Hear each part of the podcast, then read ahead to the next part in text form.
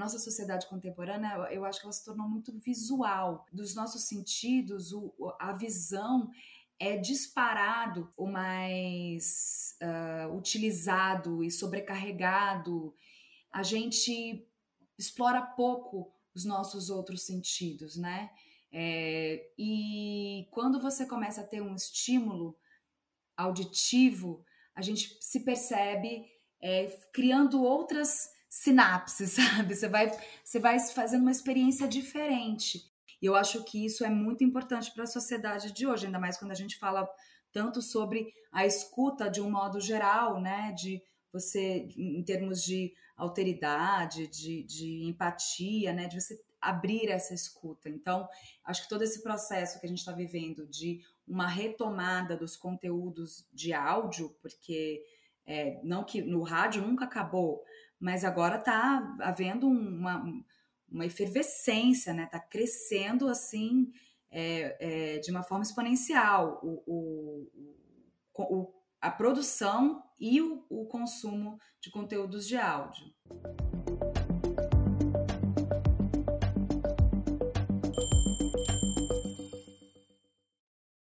Olá, bem-vindo, bem-vinda ao Espaço Recíproco. Hoje nós temos a alegria de receber aqui a Mel Lisboa, que tem o nome completo de Mel Lisboa Alves. Nasceu em Porto Alegre em 1982 e é uma reconhecida atriz e apresentadora brasileira. Ela começou a estudar cinema na Universidade Federal Fluminense, em Niterói, mas trancou o curso para seguir a carreira de atriz, que, aliás, este ano está completando 20 anos. Ela atuou em televisão, cinema, teatro tendo sido premiada diversas vezes. Mais recentemente, está se aventurando em outras mídias e formatos, tendo atuado em podcasts e, mais recentemente, como apresentadora de um talk show no YouTube, o Arte Talk Show, da Polo Cultural. Mel, uma satisfação ter você aqui com a gente. Obrigado pela tua disponibilidade e mesmo com uma carreira assim tão profícua, com uma agenda tão lotada. Comentei, comentei com você que está festejando 20 anos de carreira, sempre se reinventando. Poderia contar então um pouquinho sobre essa trajetória? Claro. Bom, primeiro, Marcelo, te agradecer pelo convite. Uma honra estar aqui, participar, conversar com você. Muito obrigada.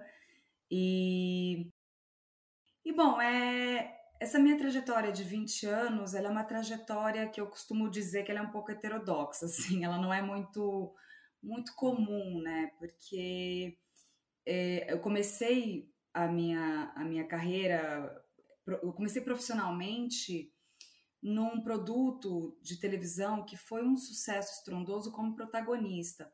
Eu era muito jovem, muito inexperiente, é, e senti, de certa forma, que aquilo é, faltava um pouco de, de estofo, de ferramenta, de recurso, né? Porque você precisa de horas de voo, de muito estudo, de muita dedicação, de muito comprometimento, de muita disciplina. Uma, é uma profissão que requer todas essas coisas. E a experiência em si, ela é fundamental ela te forma também, né? E, e, nada melhor para a experiência de um ator, de uma atriz, do que os palcos, do que o teatro. Eu acho, né? É, com, com, o que eu vivi esses anos todos e com toda a experiência que eu tive, é, eu percebo que o lugar onde eu consigo me reinventar, onde eu consigo arriscar mais, onde eu posso fazer coisas não tão convencionais é no teatro. E isso faz com que a gente ganhe um leque de ferramentas e de recursos que te ajudam em todos os outros eh, meios em que você possa trabalhar, né? Então, de lá para cá, eu, em um dado momento, eu, eu realmente me dediquei muito ao teatro. Comecei a fazer uma peça atrás da outra. Já tive situações em que estava em cartaz com três peças diferentes. Então era assim, era de segunda a segunda. Uma peça eu fazia sexta, sábado, domingo, a outra fazia segunda e terça, a outra fazia quarta e quinta. Uma loucura, mas é, isso também fez com que eu conseguisse me desenvolver de uma forma que, que, que, eu, que eu hoje sou muito grata, assim. por essas minhas escolhas. São escolhas. Eu acho que a trajetória profissional é, é uma junção de escolhas é, deliberadas, né? E também de, de oportunidades que aparecem, que você às vezes é, faz, ou mesmo um não que um não que você diz um, também faz parte dessas escolhas e dessas oportunidades que você que você que aparecem na nossa vida. Então eu vejo que é, a minha trajetória ela tem escolhas deliberadas, mas ela também tem, por exemplo, convites, personagens que, que, que me apareceram, que me desafiaram e que eu, eu falei, bom, então eu vou é, vou me arriscar, vou me jogar, porque eu acho que é isso que vai me mover, mesmo correndo o risco é, do, do, do, fracasso, porque a gente está sempre colocando a cara a tapa, a gente está sempre se arriscando e é, é, a gente tem que estar tá preparado para isso também, até porque faz parte, né? Nem sempre você vai fazer um trabalho e todo mundo vai gostar. Então, é claro que a gente quer que as pessoas gostem, a gente faz para isso, mas nem sempre dá certo. Então, é, mas tudo isso faz com que cada um tenha uma trajetória muito única, muito peculiar. E a minha também tem as suas peculiaridades. Então, é, eu acho que esse lugar de uma certa inquietude, de estar sempre querendo buscar coisas que me desafiem, coisas que eu acho que eu posso aprender, trabalhar com pessoas que eu acho que, pode, que, pode, que podem me ensinar muita coisa. Eu acho que isso é fundamental. Assim, eu, eu nunca. É, é, é, eu acho que eu nunca vou parar de estudar na minha vida. Né? Eu acho que quando eu parar de estudar é porque já foi, acabou, deu. é, porque a gente está sempre em busca do, do aperfeiçoamento, a gente está sempre em busca de melhorar, de ser um profissional e uma pessoa melhor. Então, é, eu acho que essas escolhas e, a, e as oportunidades que aparecem são fundamentais para que a gente possa crescer e aprender sempre.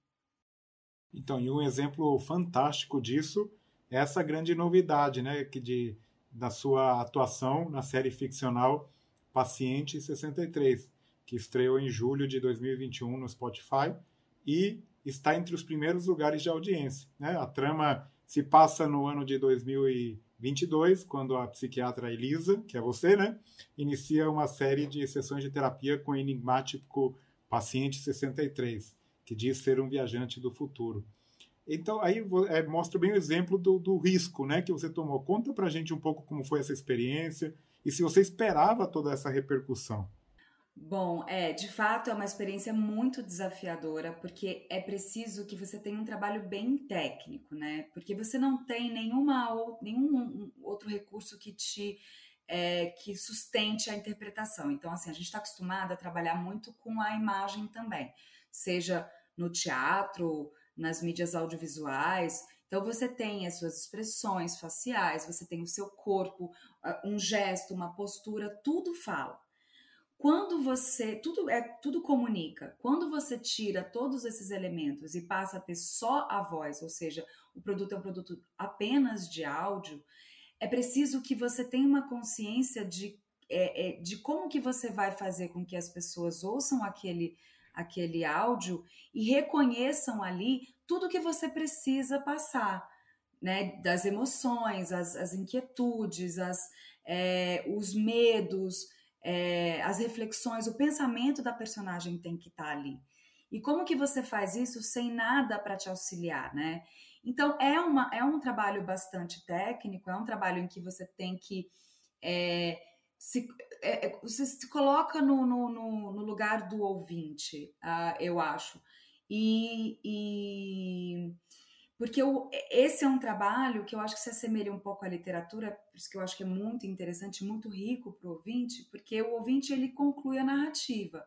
É ele que imagina todas essas personagens, esses espaços, cada estímulo auditivo que é dado pelo, pelo, pelo, pela audiosérie e tal, sejam passos, portas que abrem fecham, folhas que, que, que, que são viradas ou é, uma, uma garrafa de vinho que é aberta e serve. Você vai imaginando essa cena na sua cabeça, né? E assim como você vai imaginando essas personagens, que só pela voz você tem que entender tudo que está ali. Então, é realmente um desafio muito grande e, ao mesmo tempo, entra muito nesse lugar que eu estava falando antes, que é, é, por ser muito desafiador, ele acaba me ensinando muitas coisas. É, você conseguir é, passar é, emoções ou é, reflexões ou qualquer outra coisa de uma personagem só pela voz te dá um, um, um respaldo técnico para que, por exemplo, no teatro, em que por mais que você tenha a, a imagem, você está vendo, o ator está no palco, mas é, você tem uma distância, você não tem a aproximação de uma câmera que vai registrar um olhar, que vai registrar um, qualquer mínimo detalhe fala muito, você pensar ainda em cinema, em que tudo ganha uma proporção muito maior, o teatro é o inverso disso, né? O teatro ele é, é o avesso, ele, você tem uma distância. Então você não você tem que fazer um trabalho que possa chegar a esse espectador é, de uma forma é, é, é efetiva. E se você, com a voz, consegue fazer é, passar alguma, alguma alguma situação daquela personagem, isso já ajuda muito para o trabalho no teatro. Assim, você conseguir com, quase como que é, quebrar o trabalho do ator em várias, em várias, uh, em vários fragmentos, né? Então você tem, você tem a, a voz, você tem o corpo, você tem as expressões, dependendo do tipo de trabalho que você faz, é fundamental. E por isso que eu acho que eu também eu continuo estudando é, canto, porque é preciso sempre também estar com a voz, é, com as pregas vocais bem trabalhadas, fortes. Eu trabalho, é meu instrumento, né? Também, o meu corpo e a minha voz. Então, uh, esse trabalho de fazer o, as, as audioséries, podfiction, radionovela, não sei como que a gente até agora está tentando achar um, um, nome correto, porque é uma retomada né, de um modelo que era muito, muito é, popular no Brasil uh, nos anos 40, 50, as, as radionovelas, mas agora com todo o aparato técnico que a gente tem, que faz com que a experiência seja muito mais imersiva, o que é fantástico. Eu acho que realmente faz com que, como eu falei, essa experiência de você ser é, ativo como ouvinte na, na, na, narrativa. Você faz, você constrói todas essas imagens, assim como na literatura você também é ativo, criando todas as imagens. E é isso, eu acho muito prazeroso fazer esse trabalho, embora seja difícil, é um trabalho que Parece fácil, parece muito simples. Você pensa, bom, então você vai botar um, texto, um microfone, o autor vai, o ator vai ler. Tá bom. Agora, como é que você lê sem parecer que você está lendo? parecer que você está ali, né? Realmente. Então, são várias pequenas técnicas que a gente vai se vai, vai, vai se utilizando delas para que para que a coisa possa acontecer de uma forma que o ouvinte entre, embarque nessa história de, de uma forma profunda. É, e é um verdadeiro, como você disse, retorno ao passado que, pelo visto, tem muito sucesso ainda, porque está bombando de fato, né? E você também participou antes de outra podfiction que eu acompanhei, chamada A Ciência Como Ela É, a saga de Carlota, onde você interpreta uma física, professora, pesquisadora que enfrenta diversos desafios na vida e na carreira. Esse projeto, que foi em parceria com a Universidade Federal do Rio Grande do Sul, de fato representa a saga vivida por muitas mulheres na ciência. É, como que surgiu esse projeto? Como foi vivenciar essa personagem? É, esse projeto partiu de três físicas do Departamento de Física da, da Federal do Rio Grande do Sul que quiseram fazer. Primeiro elas pensaram, se eu não me engano, tá? Posso estar errada, mas primeiro elas pensaram em fazer uma peça ou uma série que falasse sobre toda essa saga delas, né, que elas passaram também, né, é, é, é uma história que, embora seja uma ficção, é totalmente baseado em fatos reais que elas viveram ou que pessoas próximas delas também experienciaram. Então, assim, é, elas queriam compartilhar isso de uma forma artística, uh, todos os percalços que uma mulher passa, por exemplo, para se colocar num ambiente machista e misógino, um ambiente em que na verdade nem no Saga de Carlota ele começa é, ele volta e conta quando ela era criança e tal. É uma coisa que, é, por exemplo, mulheres na ciência, você a, a, cultura faz com que você não tenha esse estímulo nunca. Tem que partir muito de uma, uma vontade muito grande da mulher para ela seguir esse caminho, porque ela vai encontrar muitos. Não apenas a mulher, né? No caso, elas fizeram essa série sobre mulheres, porque são três físicas, né? Professoras de, de física, e elas estavam uh, falando por elas mesmas, mas assim, fala, na verdade, é um, um, um, uma série que fala sobre a diversidade, a importância da diversidade, e como que esse o, o status quo, né, como as coisas se, se, se perpetuam de uma forma em que você acha, você nem cogita a possibilidade de entrar nesse meio porque você acha que esse meio não é para você, porque ele é, é, já é posto, ele, ele, já, ele já te repele, né? Então, um, um ambiente bastante complicado para quem tem muita vontade de, de, é, de fazer parte. Você tem que ser realmente, tem que ter muita força de vontade, você tem que é, é, provar o tempo inteiro que você é capaz, e isso a série mostra bastante. E, e, também foi muito bacana de fazer, também foi uma experiência muito parecida com a, com a, do Paciente 63. A gente, por conta da pandemia, também foi uma, um tipo de produção uh, que era mais tranquilo de fazer, porque a gente não precisa gravar todo mundo, todos os atores juntos. A gente pode gravar cada um separado, e foi assim que eu gravei a saga de Carlota. É, eu fui, dois dias de gravação, eu gravei todas as minhas falas. E aí os outros atores iam nos outros dias, então, em termos de protocolo, de Covid, só tava eu e o Ricardo Severo, que é, que é o diretor né, e produtor do, do, do podcast, e depois monta. Com o Paciente 63 também foi parecido. Só que, no caso, a gente gravou, eu e o seu Jorge, a gente estava gravando juntos, a gente não estava na mesma, no mesmo estúdio, mas gravamos ao mesmo tempo. Então, é, um pouco mais de, de, é, é, de, jogo ali entre nós dois, embora não seja exatamente um jogo cênico, porque você não está olhando para a pessoa, você está com o olho num, num, papel ou num iPad, enfim, em algum dispositivo que o texto esteja lá. Então, por isso que é um, é um, um produto em que a gente, durante esse período é, terrível que a gente está passando de pandemia, foi possível fazer. E é interessante o que você falou, Marcelo, porque assim é, é uma volta ao passado. Se é uma volta ao passado, por um lado, por outra, para muita gente é uma experiência muito nova, né?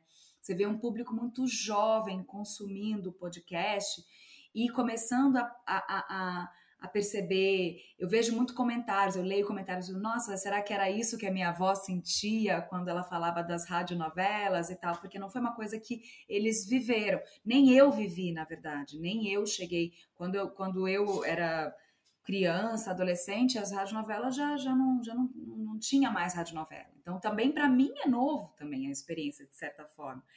É... E eu acho que esse formato do, do podcast, né, o conteúdo de áudio, eu, como uma ouvinte, eu ouço muito podcasts de todos os tipos, você pode imaginar. Eu ouço podcast de, de política, de conteúdo, de, tudo, tudo, de entrevista, eu ouço todo tipo de podcast, adoro. Porque o podcast ele tem essa vantagem, ele, ele permite que você possa fazer uma outra atividade ao mesmo tempo. Né? Você não precisa você vai, você vai assistir a um conteúdo audiovisual, você precisa parar e, e ficar de frente para o dispositivo que você está que você tá assistindo aquilo. Enquanto que o conteúdo de áudio, por exemplo, você pode estar tá fazendo qualquer tarefa doméstica, você pode estar tá caminhando na rua, você pode estar tá em, em trânsito, no ônibus, no metrô e ouvindo um conteúdo. E então eu acho que isso isso vai muito de encontro também com uma, uma necessidade da sociedade atual que a gente já não tem muito tempo para as coisas. Então, quando você pode juntar uma atividade com é, uma aquisição de algum conteúdo, alguma coisa, ou mesmo um, um, um, conteúdo ficcional em que você se envolve emocionalmente com ele, é, é muito interessante que você possa fazer outra coisa junto. E a, e a experiência do áudio, ela estava muito adormecida, eu acho, né? Eu acho que toda essa, essa, essa, a gente tá, a gente é muito, a nossa sociedade contemporânea, eu acho que ela se tornou muito visual, né? O, o, o em, dos nossos sentidos, o, a visão é disparado o mais, o mais uh, utilizado e sobrecarregado. A gente explora pouco os nossos outros sentidos, né? É, e quando você começa a ter um estímulo auditivo, a gente se percebe é, criando outras sinapses, sabe? Você vai, você vai fazendo uma experiência diferente.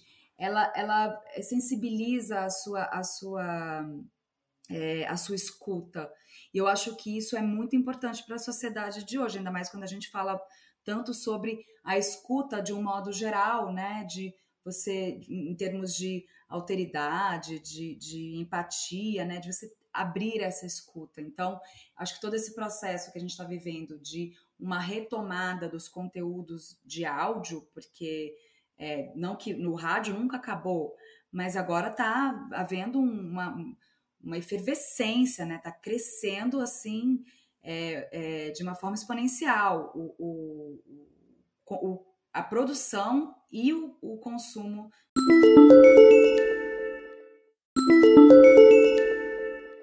de conteúdos de áudio. Ô Mel, e voltando a essa questão do, do, desse programa Saga de Carlota, você, eu vi que você participou de um debate no Pint of Science discutindo justamente o que tem de semelhante na carreira e na vida das mulheres nas ciências e nas artes. O machismo, todas essas questões que aparecem que você aí mencionou, o que, que você acha que precisa ser feito para que a situação mude?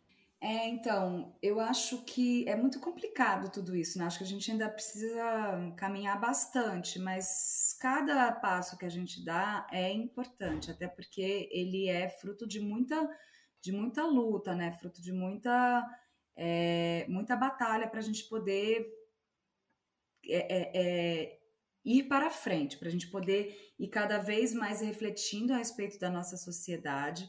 E em termos de, de diversidade, a, a, a professora doutora Márcia, que estava lá com a gente também, que é do podcast, ela, ela falou isso, uma coisa muito interessante.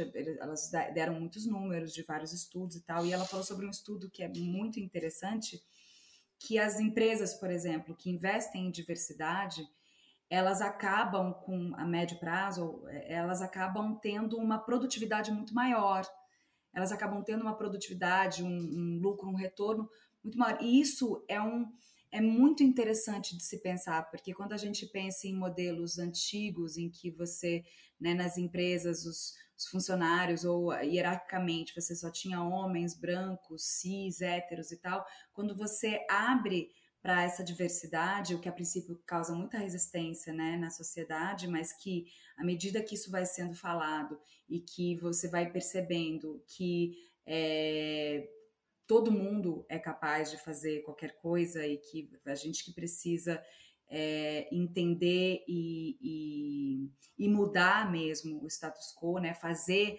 políticas afirmativas dentro, né? seja é, é, é em termos públicos quanto privados, de você ter é, essa, essa inclusão de, de, de da diversidade é, é fundamental é fundamental para que a, a, aos poucos as pessoas vão percebendo e a sociedade vá mudando e que é, alguns conceitos e preconceitos vão saindo, alguns paradigmas possam ser quebrados e que a gente possa evoluir é, como sociedade, como indivíduos.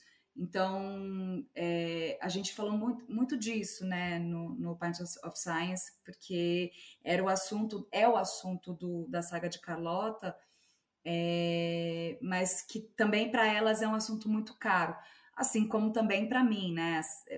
É, a gente eu falo bastante sobre isso, a gente fala de grupos minorizados, talvez o maior grupo minorizado seja as mulheres, no, no grande conjunto, claro que há muitos subconjuntos, né? Você tem é, é, mulheres negras, indígenas, com deficiência, você tem uma, uma série de, de, de, grupos que tem é, é, dentro desse grande espectro que, é a, que são as mulheres, mas as mulheres, de fato, é, têm na sociedade um, um, uh, essa questão de ser um grupo minorizado pela, por uma sociedade que é extremamente ainda machista e misógina, mas a gente, a gente vai mudando, a gente precisa ir mudando, e é, e é interessante a gente perceber que, por mais que seja devagar e, e, e muito árduo todo o processo de, de conquista, né, de espaço, de representatividade, de protagonizar suas próprias histórias, a gente olha para o passado e vê que a gente vem evoluindo. E que é muito importante que a gente reconheça essas conquistas para que depois a gente não retroceda, porque a coisa mais fácil que há é num primeiro momento de, de instabilidade é, política financeira, os direitos que foram conquistados são retirados. Então, assim, a gente tem que ficar muito atento para isso. E nisso, é, eu, eu, fiz uma série para Netflix que é bem interessante para pensar, inclusive, o feminismo e pensar a, a mulher na sociedade, é, que era o, o, Coisa Mais Linda da Netflix, né? Que é uma série que se passava em 59, com quatro mulheres protagonistas. Isso, eu, eu, esses dias eu estava falando sobre isso e, e, e eu falei, é, é, só a gente pensar que como seria essa série, muito naturalmente, se ela fosse 20 anos atrás, é, talvez essa série seria protagonizada por quatro homens seria uma história completamente diferente. Poderia passar na mesma época, poderia ter o mesmo é, é, clube de, de, de, música, ter o Rio de Janeiro como pano de fundo, as questões é, é, políticas e, e artísticas como pano de fundo, mas a história seria outra, completamente diferente. E aí a gente, a gente vai assistir essa série com um certo com uma certa tranquilidade pelo distanciamento da época, e se fala assim, bom, ah, isso foi nos anos 50, 60, hoje é bem diferente.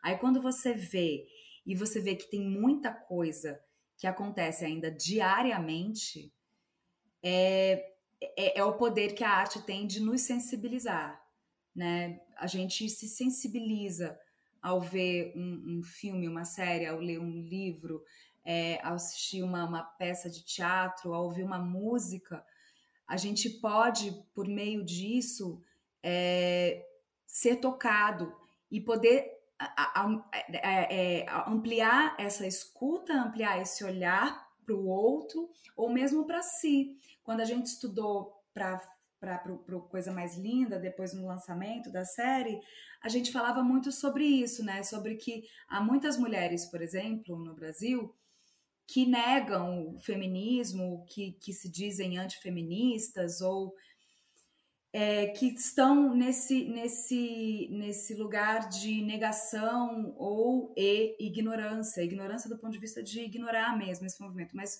quando você começa a se sensibilizar e ver, por exemplo, que as coisas acontecem ao seu redor e depois, primeiro você percebe em você.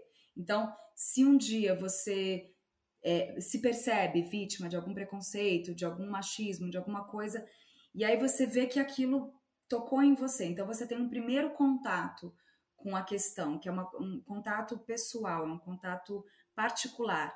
Depois você amplia o seu olhar, a sua escuta, e você percebe que há é, pessoas ao seu redor. Você tem uma, uma, colega, você tem uma tia, você tem uma, uma prima, uma funcionária, um, enfim, que passa por problemas semelhantes. E aí você começa a ter uma noção de que isso é um problema estrutural. E, e isso a gente pode falar para tudo. Estou falando aqui das mulheres porque é, é, onde eu tenho até um pouco mais de conhecimento, mas é, a gente pode pensar nisso de todas as questões, né, é, é, sociais e tal. E a gente falava muito isso no Coisa Mais Linda, por conta desse, desse do poder que a série tinha de é, conversar com todo mundo, conversar com todas as mulheres e com todos os homens também, é, sobre um problema que, que é, é, é, é estrutural na nossa sociedade, que é muito difícil de, de quebrar certos paradigmas e de, e de e de conquistar direitos. É, é sempre muito lutado, tudo sempre muito lutado. É, não é, é uma situação que ainda tem um caminho longo pela frente, infelizmente. Queria então continuar aqui, seguindo com os novos formatos, você acabou de estrear como apresentadora de um talk show no YouTube. Então, continua inovando aqui dia a dia. Como é que é a ideia desse programa? Como está sendo o desafio dessa novidade em tua carreira? É, então, foi engraçado porque eu, esse foi um, do, um dos projetos que chegou para mim, assim, porque não foi um projeto que fui eu que produzi, que é, é, ano passado eu fiz a, o meu solo, o, o Madame Blavatsky, durante a pandemia a gente criou um solo, eu e, e, e o diretor, que é o Márcio Macena, a Cláudia Barral, que é a autora, a gente fez um, um solo uh, baseado na história da Helena Blavatsky. E, e aí eu apresentei para o Sesc em casa. Depois o Marcelo Solero, que é um, que é um amigo de muito tempo, que, que é, é da Polo Cultural, ele ele comprou uma, uma apresentação da Blavatsky. E aí a gente estava conversando, ele estava aqui em casa, e aí ele começou a falar sobre esse projeto que ele tinha. E ele falou, poxa, meu, seria bacana se você fizesse, você não fica afim de fazer? E aí, na verdade, era um outro formato ainda, gente começou a conversar, falei, cara, acho que pode ser legal. E a gente foi conversando, a coisa foi indo, foi indo, foi indo. Acabou que é, ele conseguiu é, fazer com que acontecesse. A gente fez esses quatro programas de uma forma quase experimental, porque a gente está vendo como que, que funciona, mas a gente tem planos para que no ano que vem a gente continue, faça mais e amplie, e melhore que precisa, que precisa melhorar. Mas uh, é uma experiência muito enriquecedora essa. Eu, em 2006 eu tinha feito um programa, que eu fui apresentadora também, uh, ah, para o GNT chamado Mundo Afora. Era um programa em que eu viajava para outros países e, e, e apresentava, um, um, programa de turismo, e eu ia para os lugares e entrevistava as pessoas. E aquilo foi uma experiência muito enriquecedora para mim também. Porque eu, eu me percebi Bom, eu não sei, se, não sei se eu sou uma boa apresentadora, uma boa entrevistadora, mas que eu me interesso de fato e fico muito satisfeita ao entrevistar alguém, porque quando a gente entrevista uma pessoa, normalmente essa pessoa ela ela está falando sobre aquilo que ela faz, sobre o que, com que ela trabalha, ou seja, é um lugar ou é um, um, um assunto é, que normalmente essa pessoa domina, né? Então ela tem muito a te ensinar, isso é muito interessante ou é, uma visão diferente da que você tinha a respeito de determinada coisa. Então é muito enriquecedor. E nesse caso, eu estava com um pouco de medo, porque eu nunca tinha feito assim um talk show, né? Então é, é um lugar em que você fica, bom, eu preciso conduzir essa entrevista, ao mesmo tempo é, eu, não, eu não posso é, ficar interrompendo, né? Deixa a pessoa desenvolver o pensamento dela, desenvolver o, o, o raciocínio dela, mas também você precisa saber quando que você entra para conduzir. Enfim, é sempre você está fazendo isso também, você sabe como é. Não parece simples, mas não é. Mas é, eu fiquei também muito à vontade porque eram assuntos uh, que, que eu, pelo menos, que para mim são assuntos mais próximos, né? Que tá ligado, são é um talk show ligado à arte e cultura. Então, por mais que é, é, eu fiquei conhecendo muito os, os, entrevistados, o trabalho deles ou a referência deles durante a entrevista, é, conhecendo melhor, né? Evidentemente que eu conhecia é, uma parte significativa do trabalho deles, mas poder conhecer melhor o que eles têm é, para dizer é, foi muito interessante. E, e, e a, o diálogo ali era um diálogo para mim que eu me sentia mais confortável, embora no início eu, eu, cheguei morrendo de medo, mas depois eu fui relaxando, falei, bom, tudo bem também, sabe, sem se cobrar muito, às vezes eu me cobro demais, mas eu falei, ah, só se diverte e ouça essas pessoas, e que bom que a gente está tendo essa oportunidade de conversar sobre isso num momento tão tão delicado né, para a arte para a cultura no, no, país, em que a gente está tendo políticas públicas de, de, destruição da cultura, um, um projeto claro e, e, e evidente de, de, desmonte. E então assim a gente precisa é, é, ser bastante, ter muita resistência, né, ser bastante é, é, resistente a esse, a esse movimento que está havendo, fazer o que a gente faz, o que a gente gosta, o que a gente acredita e, e perceber isso, perceber o, o, privilégio que é poder conversar sobre isso, poder ouvir essas pessoas, poder ter contato com a cultura e com a arte, é um privilégio é, que não deveria ser tanto, né? Deveria ser muito mais é, aberto, amplo, democrático, as pessoas todas é, deveriam ter acesso, mas infelizmente não é assim que ocorre muito no Brasil, né? Então, enfim, é isso. Então foi uma experiência muito, muito boa. Eu adorei. Eu, eu espero que no ano que vem realmente a gente continue. É, é, justamente essa é a alegria de poder conversar com pessoas bacanas, né? Com gente é, que tem ideias, e que pensa né, em diferentes perspectivas. É, é, a troca de conhecimento que é fundamental e importantíssima.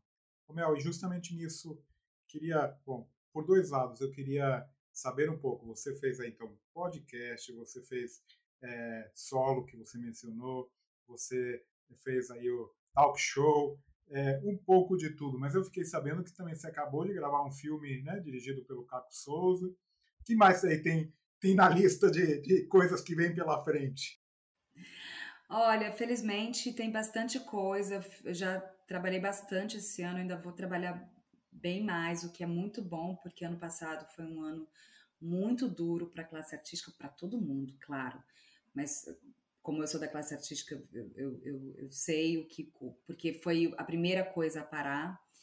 É, e, e tudo parou a gente do dia para a noite todos os projetos caíram foram cancelados e de repente a gente ficou totalmente desamparado. Isso é muito é, foi, foi além da, da, do, é, da insegurança e da e do, do medo que a gente estava por conta por questões sanitárias né medo de morrer. A gente não sabia o que estava acontecendo né é muito assustador. A pandemia de repente fecha tudo de repente tudo cai.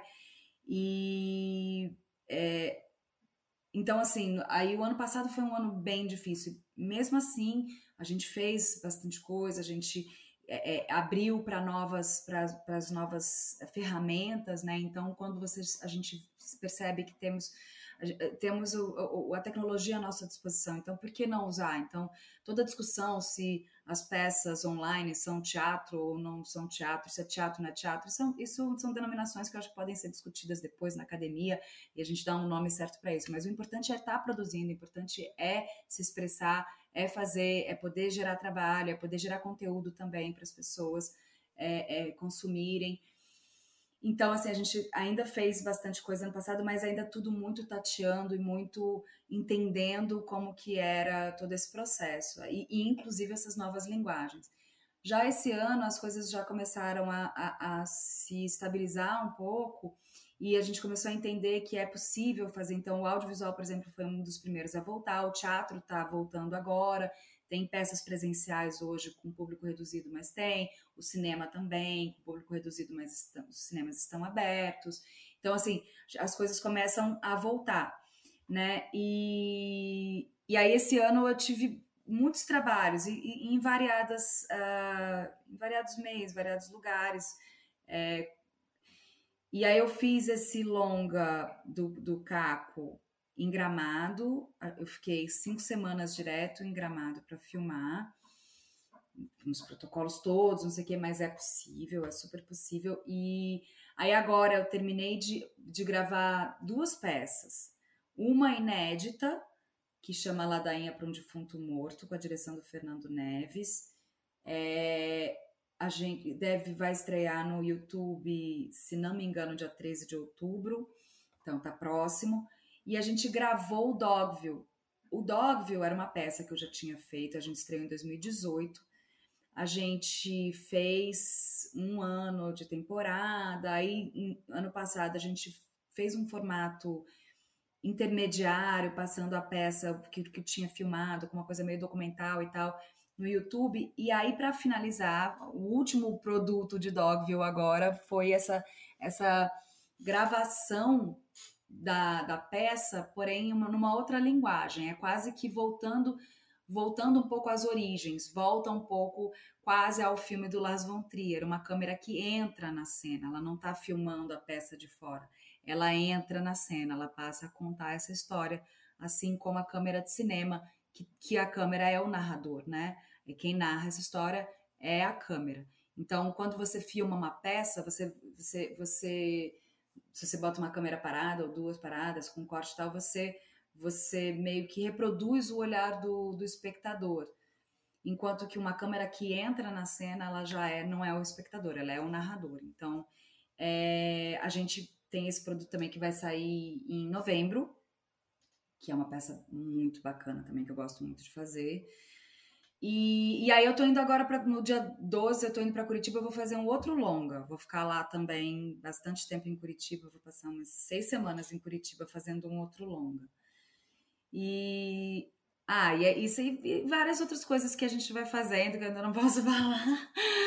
Mas, mas tem muita coisa para rolar. Ano que vem vou fazer a novela também. A gente começa logo no iníciozinho do ano a trabalhar, então tem bastante coisa rolando, o mercado está é, aquecendo, né, reaquecendo.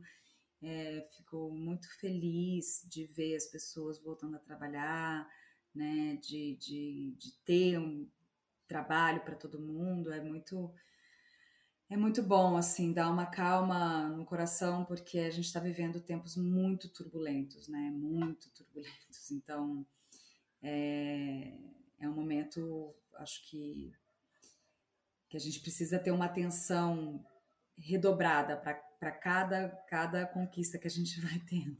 Bom, agora você deixou todo mundo aqui na expectativa né, para os próximos acontecimentos. Vamos aguardar e ver e, ver, e conferir.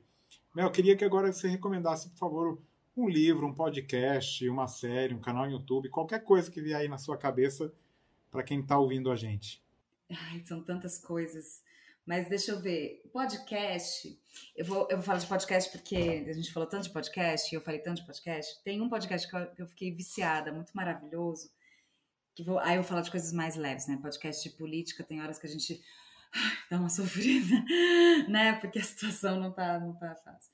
Mas assim, é, então, uma das coisas que me fez muito bem durante a pandemia foi é, esse, esse escape, essa fuga para a literatura, para as artes, né? De você é, ler um livro e, e, você ficar ali imerso naquela história e por um, por um, por um período você esquece um pouco tudo que está acontecendo. E isso eu acho que é muito saudável, né? Uh, e e aí, então, de podcast, teve um que eu também fiquei viciada, porque ele une essas duas coisas. Porque ele é um podcast de conteúdo, ele chama Noites Gregas. Eu não sei se você já ouviu falar. Já, já, já ouvi, já ouvi ele inteirinho. Ah, do, do Cláudio Moreno, é, do professor Cláudio Moreno, é muito maravilhoso, porque é divertido, ele tem um conteúdo. Eu gosto muito de mitologia grega. Uh, e, mas também não, não conheço muito assim, sabe? Então, o podcast também ele, ele me, me acrescenta uma série de informações que eu, que eu não sabia. E é, é narrado de uma forma tão gostosa, tão leve, tão acessível, é, que eu recomendo, recomendo fortemente para quem, quem gosta. Aí estava pensando, é, literatura, como eu falei, esses, esses últimos meses, desde a da pandemia, eu, eu Felizmente consegui ler mais do que eu estava lendo antes. É, conversei até com pessoas do mercado editorial, né, das editoras. Eu entrevistei uma, uma editora, a dona de uma editora na, no, no, talk show, falando que é, o mercado é, editorial cresceu na pandemia, o que significa que as pessoas compraram mais livros, mais e-books, leram mais, o que é é, é, é, eu, eu acho muito gratificante saber dessa notícia e comigo aconteceu um pouco parecido com isso. Aí li muitos livros, eu tenho que ler livros para faculdade, eu tenho livros que eu leio por prazer e tal. E aí eu queria trazer três livros de, de literatura contemporânea brasileira que eu acho que são muito bons, que têm uma estética né, uma literalidade, tem uma poesia, tem e são livros bem conhecidos, na verdade, mas que eu não posso deixar de falar que eu li recentemente, mais ou menos. É, o da Aline Bay, é, Pequena Coreografia do Adeus, da Marvira Júnior, que é o Torturado, que também é um, um livro maravilhoso, e o da Carla Madeira, o Tudo é Rio. Esses três livros eu acho assim que são um, um tripé bastante interessante para a gente ver o que está sendo produzido hoje de qualidade em literatura no Brasil, que tem uma literatura muito rica, né? E esses três me, me tocaram assim é, é profundamente. Legal, Mel. E, e você agora tem uma peculiaridade, que além de tudo que você está fazendo, que você já comentou aqui, você ainda está fazendo graduação. Você, como eu disse, você tinha começado lá atrás a fazer cinema na, na UF e lá, é, parou, né, por causa da tua carreira e agora voltou. Primeiro, quero saber como você consegue tempo para isso. Segundo, como que está sendo essa experiência de fazer graduação, voltar à graduação depois de tantos anos? É, pois é, arranjar tempo é realmente um desafio, porque é, é muita coisa, né? Trabalho, eu tenho dois filhos relativamente pequenos, a casa e tal. Mas é, é isso, a gente vai fazendo um malabarismo com o tempo e tem que ter bastante, bastante disciplina e foco, eu acho, quando você para para fazer uma coisa, né? Você faz, você reserva aquela hora, por exemplo, para fazer os trabalhos que tem que fazer na faculdade, porque depois você vai ter que sair para trabalhar, enfim é, é isso, a gente vai, eu vou fazendo um jogo de xadrez aqui com, com os meus horários. Mas eu tenho conseguido. Ah, eu, quando, quando eu fiz a faculdade lá atrás, quando eu estava na universidade com 19 anos, e eu parei depois por, porque eu comecei a trabalhar, na época eu não refleti muito sobre isso. Não parei para pensar se depois um dia eu poderia me arrepender por ter, por ter deixado a faculdade. Eu estava mais preocupada com, com, com o momento, né? E com coisas muito próximas daquele momento. Não, não, não conseguia vislumbrar mais na frente.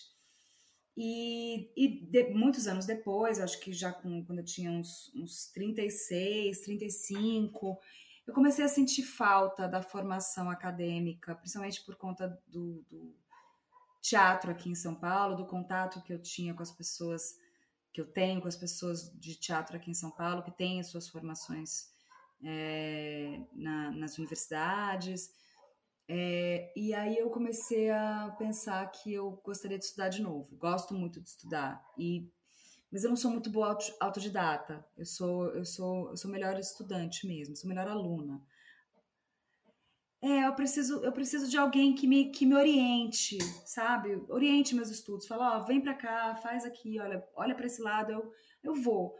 Sozinha, eu, eu fico um pouco é, é, é, desestimulada. Isso, enfim, cada tem, eu conheço pessoas que são só autodidatas. Eu, eu, eu admiro muito, mas eu, eu sou é, uma aluna melhor do que é, autodidata. E aí comecei a querer estudar e, e, pensei em fazer faculdade de teatro, pensei em entrar para artes cênicas, mas depois eu desisti e achei que seria mais interessante se eu entrasse num curso que, é, que ampliasse, que me trouxesse uma outra visão é, e que dialogasse com a, minha, com a minha profissão. Então, letras me veio muito forte, que é uma coisa que eu gosto bastante, e que eu percebi, gente, pode ser um, uma, uma visão diferente enriquecedora.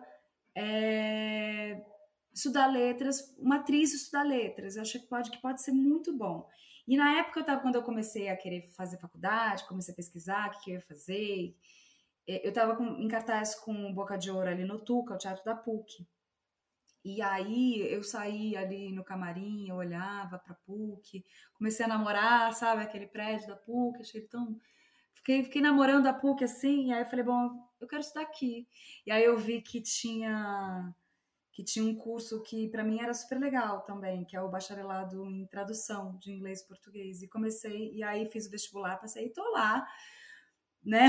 Sou já já virei um dinossauro na faculdade, porque já tô lá há bastante tempo, mas é isso, eu sei que meu meu tempo eu, eu, eu vou fazendo aos poucos, eu já tive que trancar e voltei, já teve semestre que eu peguei só duas disciplinas por conta de trabalho.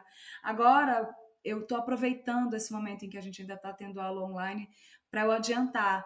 Os dois últimos semestres eu consegui adiantar várias disciplinas e nesse ainda fui mais ousada, peguei sete disciplinas, estou bem enlouquecida. Bom, então é um verdadeiro milagre que você está conversando aqui comigo, é, com tudo que você tem para fazer. Olha, é, queria que você comentasse duas coisas, um ping-pong bem rápido. Primeiro, aula, uma aula inesquecível. Uma aula inesquecível. Eu, eu tive uma aula na faculdade com, com um professor chamado João Luiz Vieira. Ele dava aula de teoria e linguagem cinematográfica, logo no primeiro semestre. Essa foi a aula que eu acho que me situou eu entrei na faculdade, essa coisa, você entra muito jovem, você não, você não tem muita consciência do que você está indo fazer lá, né? Você não sabe muito bem o que, o que, que aquilo significa. E ele foi um professor que, que, que meio que me mostrou, olha, significa isso. e eu fiquei encantada, eu adorava as aulas dele, assim, achava aulas me ensinaram muita coisa.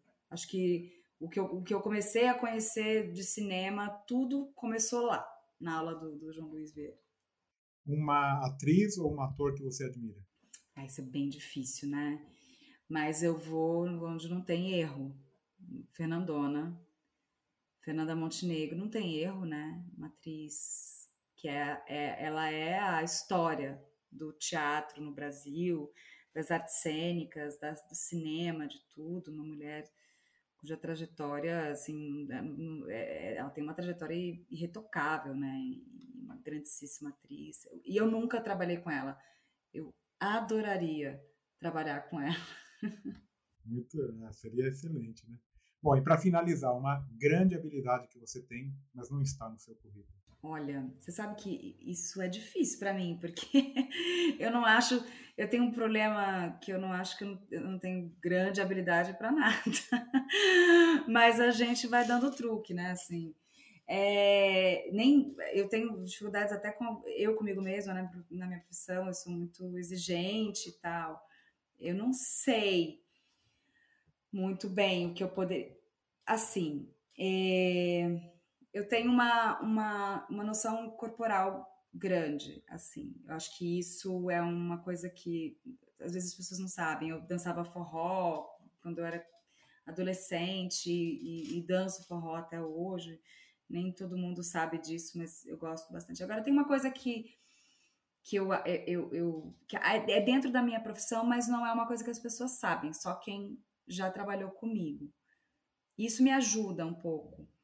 Eu tenho uma facilidade para decorar texto. Eu decoro texto com uma velocidade, tem consciência um, um pouco acima da, da média. E isso me ajuda muito eu acho, porque é, é, uma, é um, uma coisa a menos que eu preciso me preocupar. Aí eu me preocupo só em como dizer esse texto, que é o mais difícil. Mas pelo menos essa facilidade de decorar texto, ela me ajuda bastante. Muito bom. Mel, muito obrigado. Queria dar os parabéns pela tua trajetória, agradecer novamente a disponibilidade de estar aqui conversando com a gente e é, torcer aqui para ver você cada vez em mais trabalhos, em coisas diferentes, ver e ouvir você né, em diferentes mídias. Sim, exato. Ai, que coisa boa. Eu que agradeço, maravilhoso. Adorei conversar com você também. Muito obrigada pelo convite. Muito uma honra estar aqui.